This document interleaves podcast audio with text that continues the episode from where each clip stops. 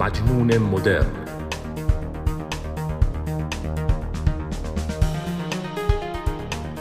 قسمت پنجم.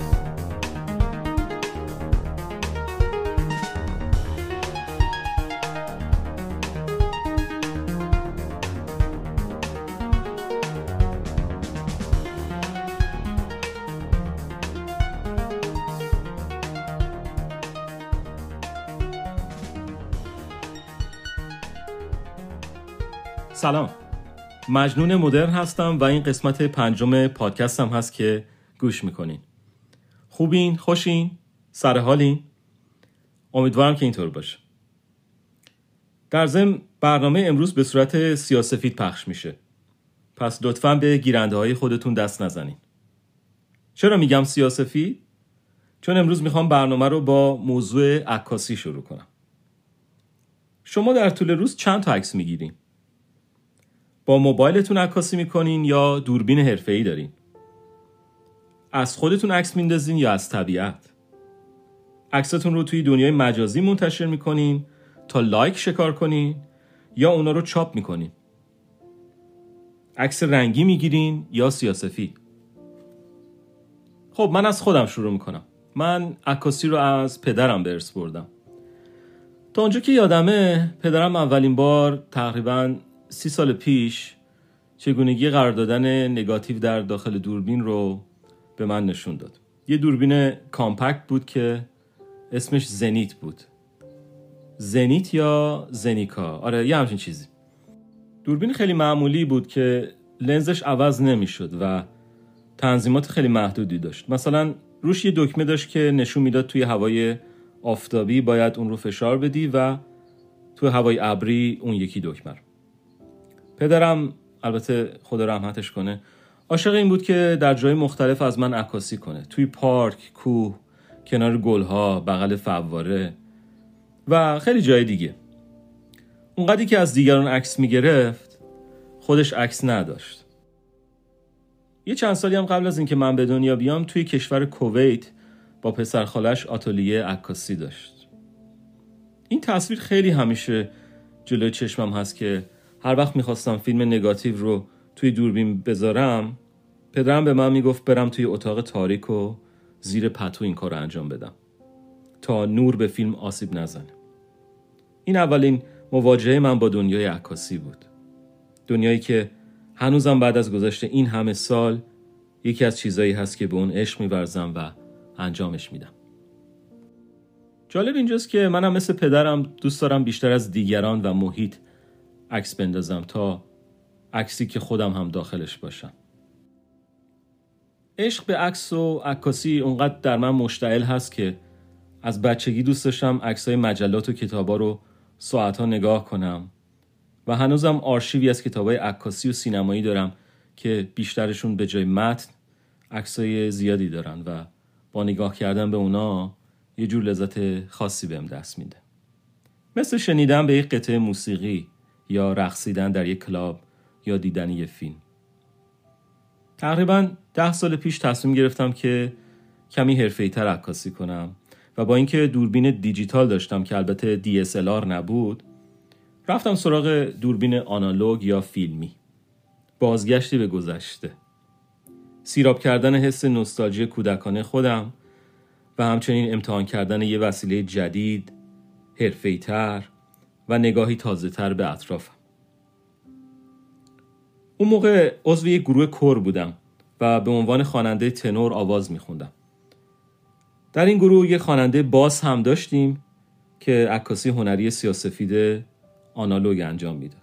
علاقم رو باش در میون گذاشتم و گفتم که می‌خوام یه دوربین آنالوگ بخرم و شروع کنم به عکاسی حرفه‌ای تر خیلی خوشحال شد و گفت که عکاسی رو تدریس هم می‌کنه و در واقع کار اصلیش چاپ عکسای آنالوگ هست. و این گونه شد که من شدم شاگرد استاد رافی آوانسیام رافی به من کمک کرد که یک دوربین کنون ای ایوان مدل سال 1972 رو بخرم و عکاسی سیاسفید رو شروع کنم. حتما می‌پرسین چرا سیاسفید؟ من که می‌تونستم فیلم رنگی هم استفاده کنم. خب من خودم چند سال بود که خیلی به عکاسی سیاسفید علاقه پیدا کرده بودم و یه حس عجیبی به اون داشتم. انگار بیرنگ بودن عکس ها جذابیت خاصی بهشون می‌داد و دنیا سیاسفید زیباتر می‌شد. دیدن فیلم های کلاسیک و مخصوصا ژانر نوار با اون سایه های تند و سایه روشن های چشم نوازش اتش من رو به کشف این دنیا بیشتر می‌کرد.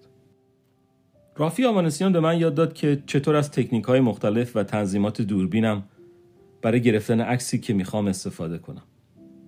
اون حتی به من یاد داد که چطور عکس رو توی تاریک خونه که در منزلش داشت چاپ کنم. یادم بار اول که عکسم داشت زیر نور قرمز به آرومی ظاهر می‌شد حس این رو داشتم که فرزندم داره متولد میشه و به این دنیا میاد. حسی که تا اون موقع هیچ وقت تجربهش نکرده بودم. بعد از چند وقت تمرین و عکاسی با کنان ایوان سبک خودم رو انتخاب کردم. عکاسی مستند و خیابانی. هر جمعه یه فیلم سیاسفید توی دوربینم مینداختم و چند تا فیلم اضافی هم توی کیفش میذاشتم و یه قسمت از تهران رو برای عکاسی انتخاب می‌کردم. یه لنز تله دیویست هم خریده بودم که با اون می‌تونستم سوژه هایی که در فاصله دوری از من بودن رو شکار کنم. بدون اینکه مجبور باشم بهشون نزدیک بشم یکی از جایی که خیلی به این شکار لحظه کمک می‌کرد پل آبر پیاده بود ساعتها روی پل آبر پیاده می و به اطرافم نگاه می کردم تا سوژه خوبی برای عکاسی پیدا کنم. سوژه من گاه آدمای شهرم بودن، گاه پرندگانی که بی هدف در پرواز بودند و گاه اشیا و طبیعت بیجا. کم کم عکاسی خیابونی یا مستند برای من تبدیل شد به یک کلاس جامعه شناسی. هر دفعه که برای گرفتن عکس بیرون می‌رفتم اتفاقی غیر منتظره برام میافتاد و این واقعا هیجان انگیز بود. یادم یه بار یه خانم توی پارک کوروش بالاتر از پل سید خندان به من گفت آقا شما اجازه ندارین اینجا عکاسی کنی. وقتی دلیلش رو جویا شدم گفت نمی‌دونم به ما گفتن. منم واقعا عصبانی شدم.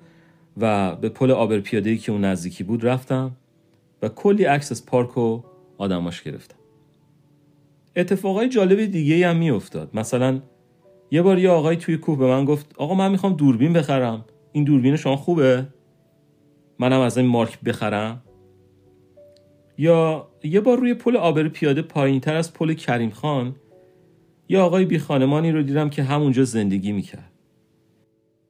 تصمیم گرفتم عکسش رو بگیرم ولی فکر کردم خب اگه همینجوری بی هوا و بی مقدمه عکسش رو بندازم حتما اعتراض می‌کنه. بنابراین شروع کردم به حرف زدن باهاش و اونم تقریبا نیم ساعت از خودش و زندگیش صحبت کرد. اون حرفا و گپ خودمونی باعث شد که وقتی در آخر ازش خواستم عکسش رو بگیرم بدون هیچ حرف و حدیثی موافقت کرد و من هم داستان واقعی یک بی خانمان رو شنیدم و همون شخص رو به تصویر کشیدم. عکاسی بهانه شد برای آموختن مردم شهرم. کشف اینکه جامعه که در اون نفس میکشیدم به چی فکر می‌کنه و دغدغه هاش چیه؟ اونم از طریق یه دوربین برام حیرت انگیز بود. بعضی وقتا کارهای عجیب و غریبی هم به سرم می‌زد. مثلا یه بار تصمیم گرفتم به ژانرهای مختلف موسیقی گوش کنم و توی همون حسوال عکاسی کنم. منظورم اینه که هدفون میذاشتم تو گوشم و موزیک گوش می‌دادم. مثلا یه روز فقط سبک جاز گوش می‌دادم و دفعه بعد راک و همینطور سبکای دیگه. می‌خواستم بفهمم که آیا موسیقی تأثیری در عکسای من می‌ذاره یا نه. یه بار در جنوب تهران آقایی رو دیدم که از مردم عکس می‌گرفت و همون لحظه با یه چاپگر کوچیک عکس رو چاپ می‌کرد و به مردم میفروخت. مشتریاش آدمایی بودن که از شهرستان ها می اومدن زیارت و دوست داشتن عکسشون در زمینه مکانهای مذهبی باشه و یادگاری از اون مکان داشته باشن. یکم اون پیرمرد عکاس رو زیر نظر گرفتم و در یک لحظه مناسب که سرش خلوت شد بهش گفتم که دوست داره عکسش رو بگیرم. خیلی خوشحال شد و فیگورای خاصی گرفت و منم عکسش رو شکار کردم. فکر می‌کرد دوربینم دیجیتال است و می‌تونه عکسش رو چاپ کنه ولی بهش گفتم که باید بعدا چاپشون کنم و براش بیارم. خلاصه این سبک خیلی به من کمک کرد که دنیای اطرافم رو جور دیگه ای کشف کنم و این برای من خودش مثل رفتن به کلاس و آموختن درس جامعه شناسی بود. رافی آوانسیان استاد عکاسیم کتابی چاپ کرده بود به نام زندگی مرگ زندگی. نگرشی فلسفی بر قبرستان ارمنیان اون برای مدت طولانی و برای سالهای متمادی به آرامگاه ارامنه در جاده خاورا می‌رفت و از قبرها و آدمایی که برای دیدار از رفتگانشون به اونجا می‌رفتن عکاسی می‌کرد. حاصل این همه سال عکسایی بود که توی این کتاب چاپ کرده بود. دوست دارم یه قسمت از مقدمه این کتاب که با قلم خودش نوشته شده رو برای شما بخونم.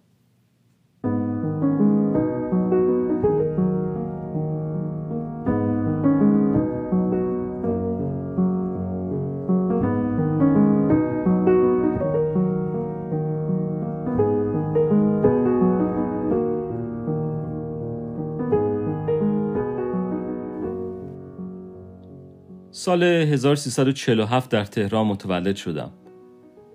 عکاسی را از سال 1364 یعنی روزی که اولین دوربین عکاسیم رو خریدم آغاز کردم. در ابتدا تقریبا از هر چیزی عکس می گرفتم و هر جا که می رفتم دوربین همراه همیشگیم بود. کم کم عکاسی از قبرستان ارمنیان را نیز در برنامه عکاسیم قرار داده و احساس کردم قبرستان ارمنیان مکانی مناسب برای عکاسی است. و ناخداگاه مرتبا به آنجا می‌رفتم تا بتوانم عکسای بیشتری بگیرم. تقریبا در هفته یک بار به آنجا می‌رفتم و اکنون که این شرح ها را می نویسم حدود 14 سال است که دوربین خود را کاملا روی این مکان متمرکز کردم. ولی هنوز احساس می کنم گفتنی های زیادی است که باید گفت و عکس های زیادی که باید گرفت. ارتباط مرگ و زندگی مسائل معنوی و فلسفی همیشه توجه مرا به خود جلب کردند. به یاد میآورم که 14 سال پیش با اندیشه تضاد مرگ و زندگی عکاسی از قبرستان را آغاز کردم. با این اعتقاد که انسان باید به زندگی پس از مرگ اهمیت بدهد و دلبسته زندگی دنیوی نباشد چرا که جوهره راستین انسان معنوی و آسمانی است. اما پس از گذشت حدود 8 سال از شروع عکاسیم احساس کردم که عقایدم تغییر کرده. و بیشتر معتقد به زندگی دنیوی کنونی این جهان شدم. و به این باور رسیدم که دفتر اعمال انسان در این دنیا بوده و نتیجه اعمالش نیز در همین دنیاست. اکنون که 14 سال از اون روزها گذشته به این باور رسیدم که مرگ و زندگی نه تنها پدیده های متضادی نیستند بلکه پدیده های یکسان و مکمل یکدیگرند. چرا که بدون تفکر درباره مرگ نمی‌توان به زندگی فکر کرد. در واقع وجود مرگ حکمتی است الهی. با وجود مرگ صفات والای انسانی جایگاه راستین خود را مییابند.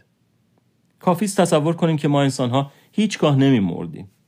آیا در آن صورت انگیزه هایی چون خدمت به دیگران عشق جاودانگی فداکاری ها و از خودگذشتگی ها و غیره می توانستند جزء ارزش های انسانی باشند؟ پس از کمی تحمل در میابیم که مرگ و زندگی همانند شب و روز در یکدیگر تنیده شده و هر یک در خدمت کمال دیگری است. در این سالها خود قبرستان درسهای زیادی به من آموخت. در واقع روش عکاسی من روشی است که قبرستان آن را به من نشان داد. روشی که در آن دو عنصر ثابت و متغیر نقش اساسی بازی می‌کنند. عنصر ثابت سنگ قبرها و عنصر متغیر انسانها و پدیده های طبیعی هستند افرادی مانند کودک، زن، پدر روحانی، سرباز، سالمند، سنگتراش، قبرکن و پدیده های طبیعی چون باد، باران، ابر، سائقه، آفتاب و هر کدام در کنار سنگ قبرهای ثابت فلسفه و محتوای خاص خود را ارائه می‌دهند. باید بگویم که قبرستان برای نشان دادن رمز و رازش زمان معینی ندارد. چه بسیار روزهایی که به آنجا رفته و دست خالی و بدون گرفتن هیچ عکسی بازگشتم. رافی آوانسیان تابستان 1382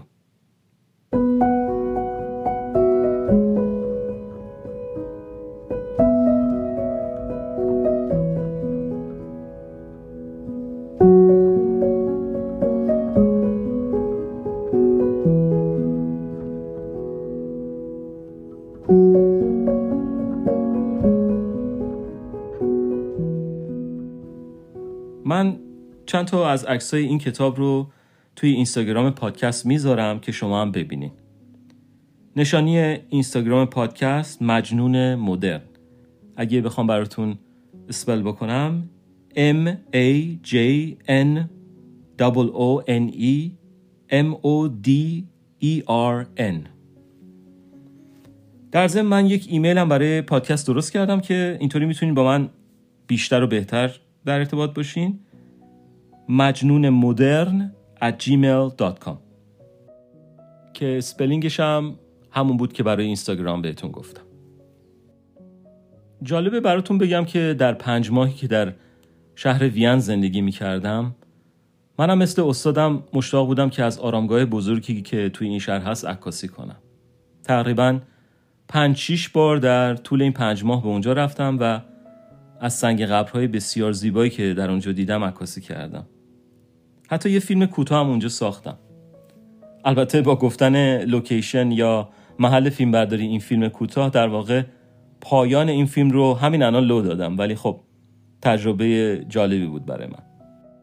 یه بارم می قلیزی تمام این آرامگاه رو پوشونده بود و در عکسای سیاسفید من با بودن اون افکت طبیعی یک منظره سینمای عجیبی به وجود اومده بود. حتما می‌پرسین گرفتن عکس از قبر آدمایی که از دنیا رفتن چه معنی داره.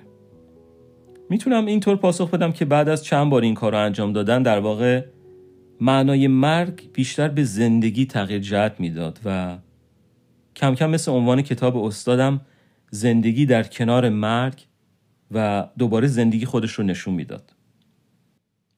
به هر حال این هم تجربه بود برای من. الان چند ساله که اون دوربین کنون ای ایوان رو بازنشسته کردم و بیشتر با دوربین موبایلم عکاسی می‌کنم. طبیعت تقریبا قسمت اعظم عکاسی های این روزای منو تشکیل میده. ابرها و دریا یکی از سوژه های مورد علاقه من هستن و هیچ وقت از گرفتن عکس از این دوتا سوژه خسته نمیشم. شما هم می‌تونین از تجربیات عکاسی خودتون برای من بنویسین و اگه دوست دارین من این تجربیات شما رو توی پادکستم منتشر می‌کنم. نشانی ایمیل پادکست هست مجنون مدرن at gmail.com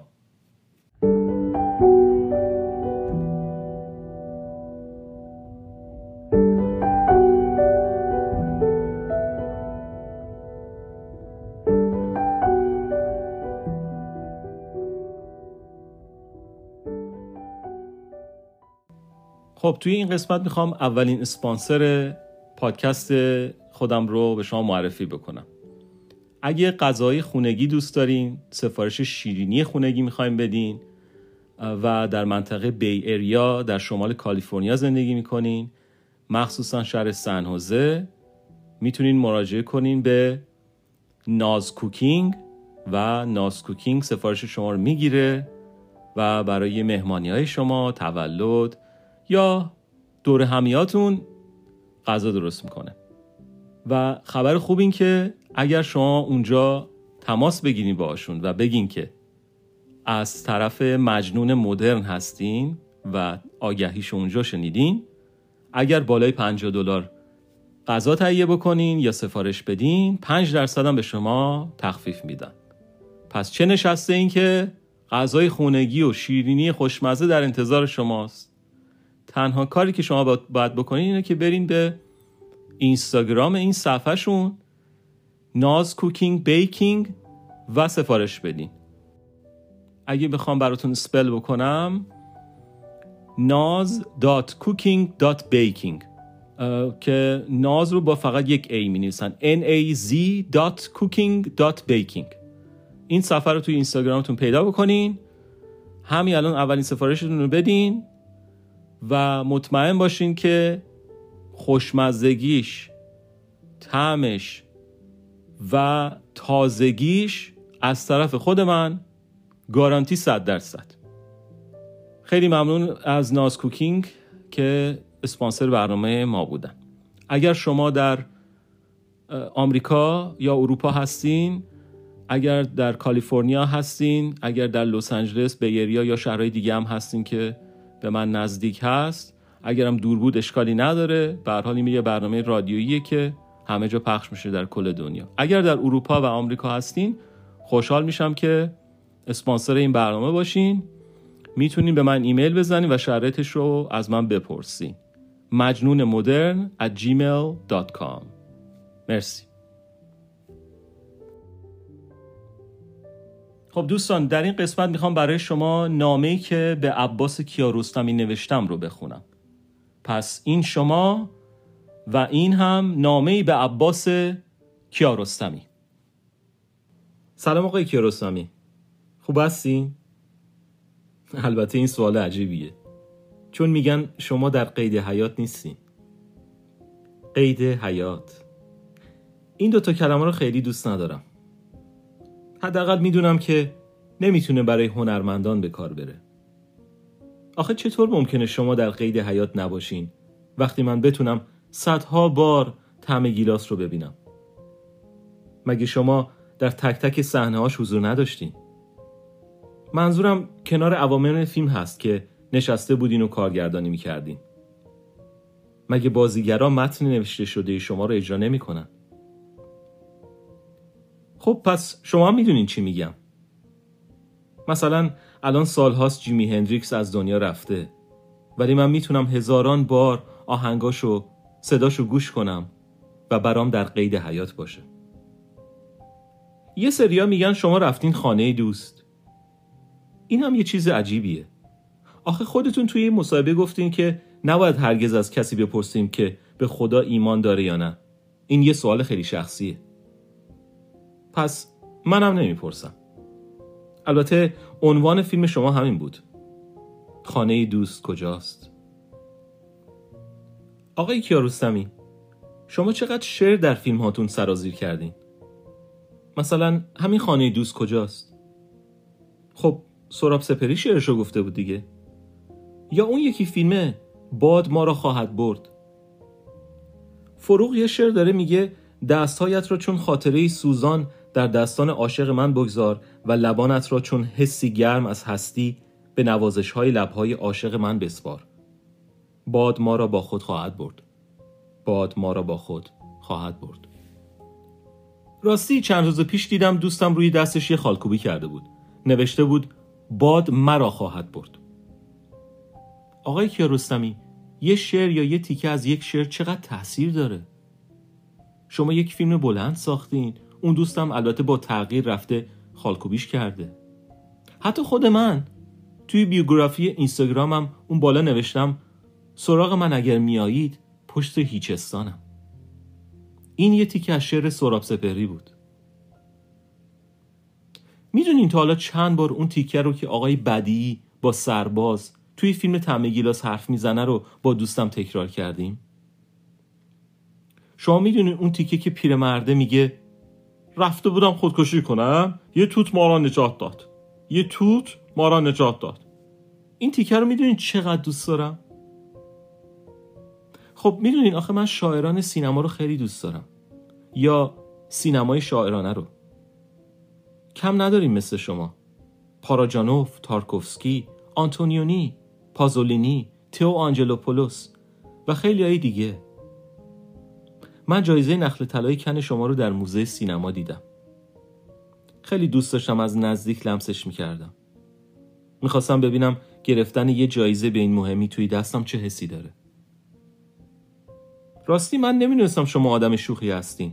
تا اینکه چند سال پیش وقتی به مناسبت هفتاد سالگیتون در خانه هنرمندان با حضور خودتون فیلمی از شما پخش شد دیدم چقدر توی فیلم مزاح می‌کنین. حتی وقتی بدو بدو پشت سر شما اومدم و بهتون گفتم میشه یه عکس با شما بگیرم؟ گفتین بابا دیره می‌خوام برم. ولی دلم رو نشکندین. حالا هر وقت به اون عکس نگاه می‌کنم حس می‌کنم در قید حیات هستین. ای بابا من نمی‌دونم چرا این دو کلمه رو میگم وقتی دوستشو ندارم. مهم اینه که برای من یه شاعر و یه ترانه سرای تصاویر هستین. کسی که فیلماش انسانی هست. و اونقدر به زندگی نزدیکه که حتی نمی‌دونیم کجاش بازیگرا بازی می‌کنن. یا انگار واقعیت فیلم برداری شده مثل یک فیلم مستند. آقای کیارستمی راستی باد ما را با خود به خانه دوست خواهد برد.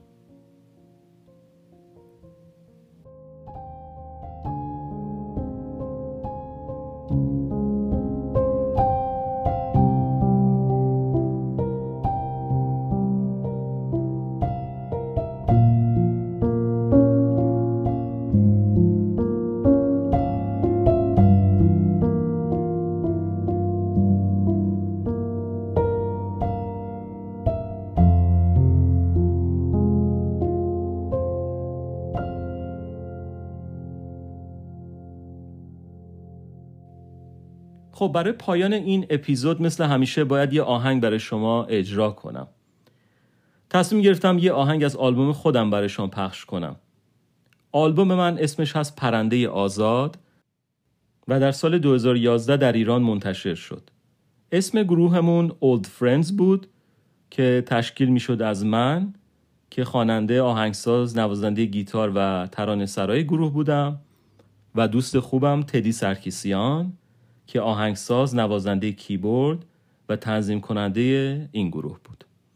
این آلبوم 6 تا ترانه داره که شعر دو تا از ترانه هاش از فروغ فرخزاد هست و بقیه آهنگ ها ترکیبی است از شعر و آهنگایی که من و تدی با هم درست کردیم.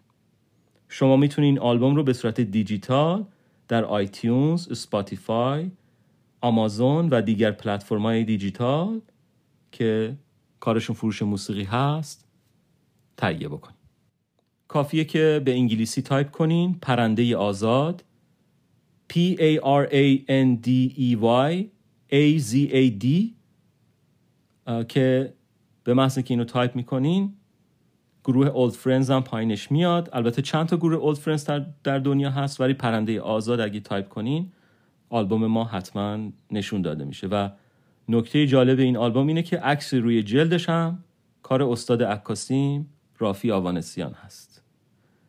پس این شما و این آهنگ من تو باشم تو شعر از فروغ فرخزاد و آهنگ از خودم تنظیم از تدی و شما مراقب خودتون باشین تا اپیزود بعدی.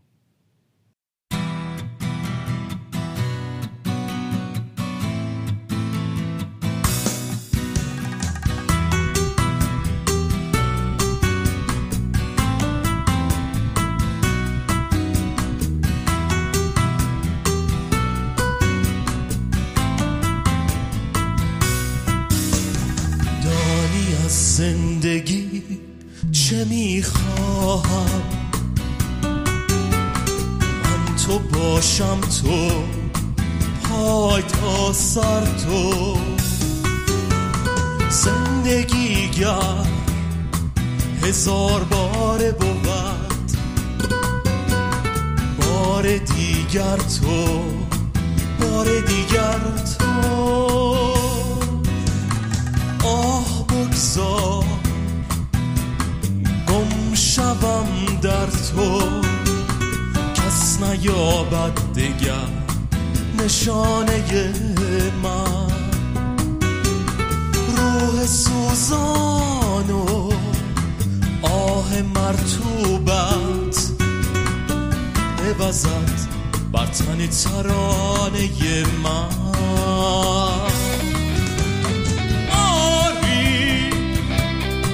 آغاز دوست داشتن است.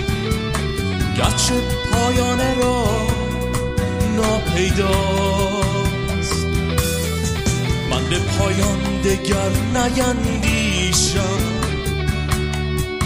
که همین دوست داشتن evil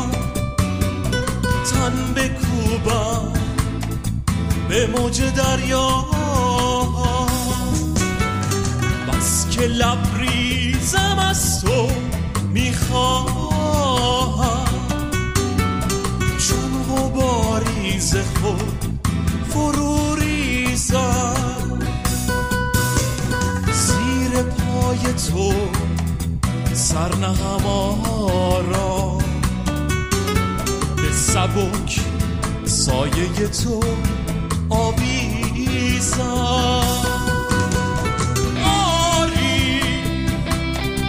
آغاز دوست داشتن است. همیشه پایان را ناپیداست من به پایان دگر نیندیشم که همین دوست داشتن زیباست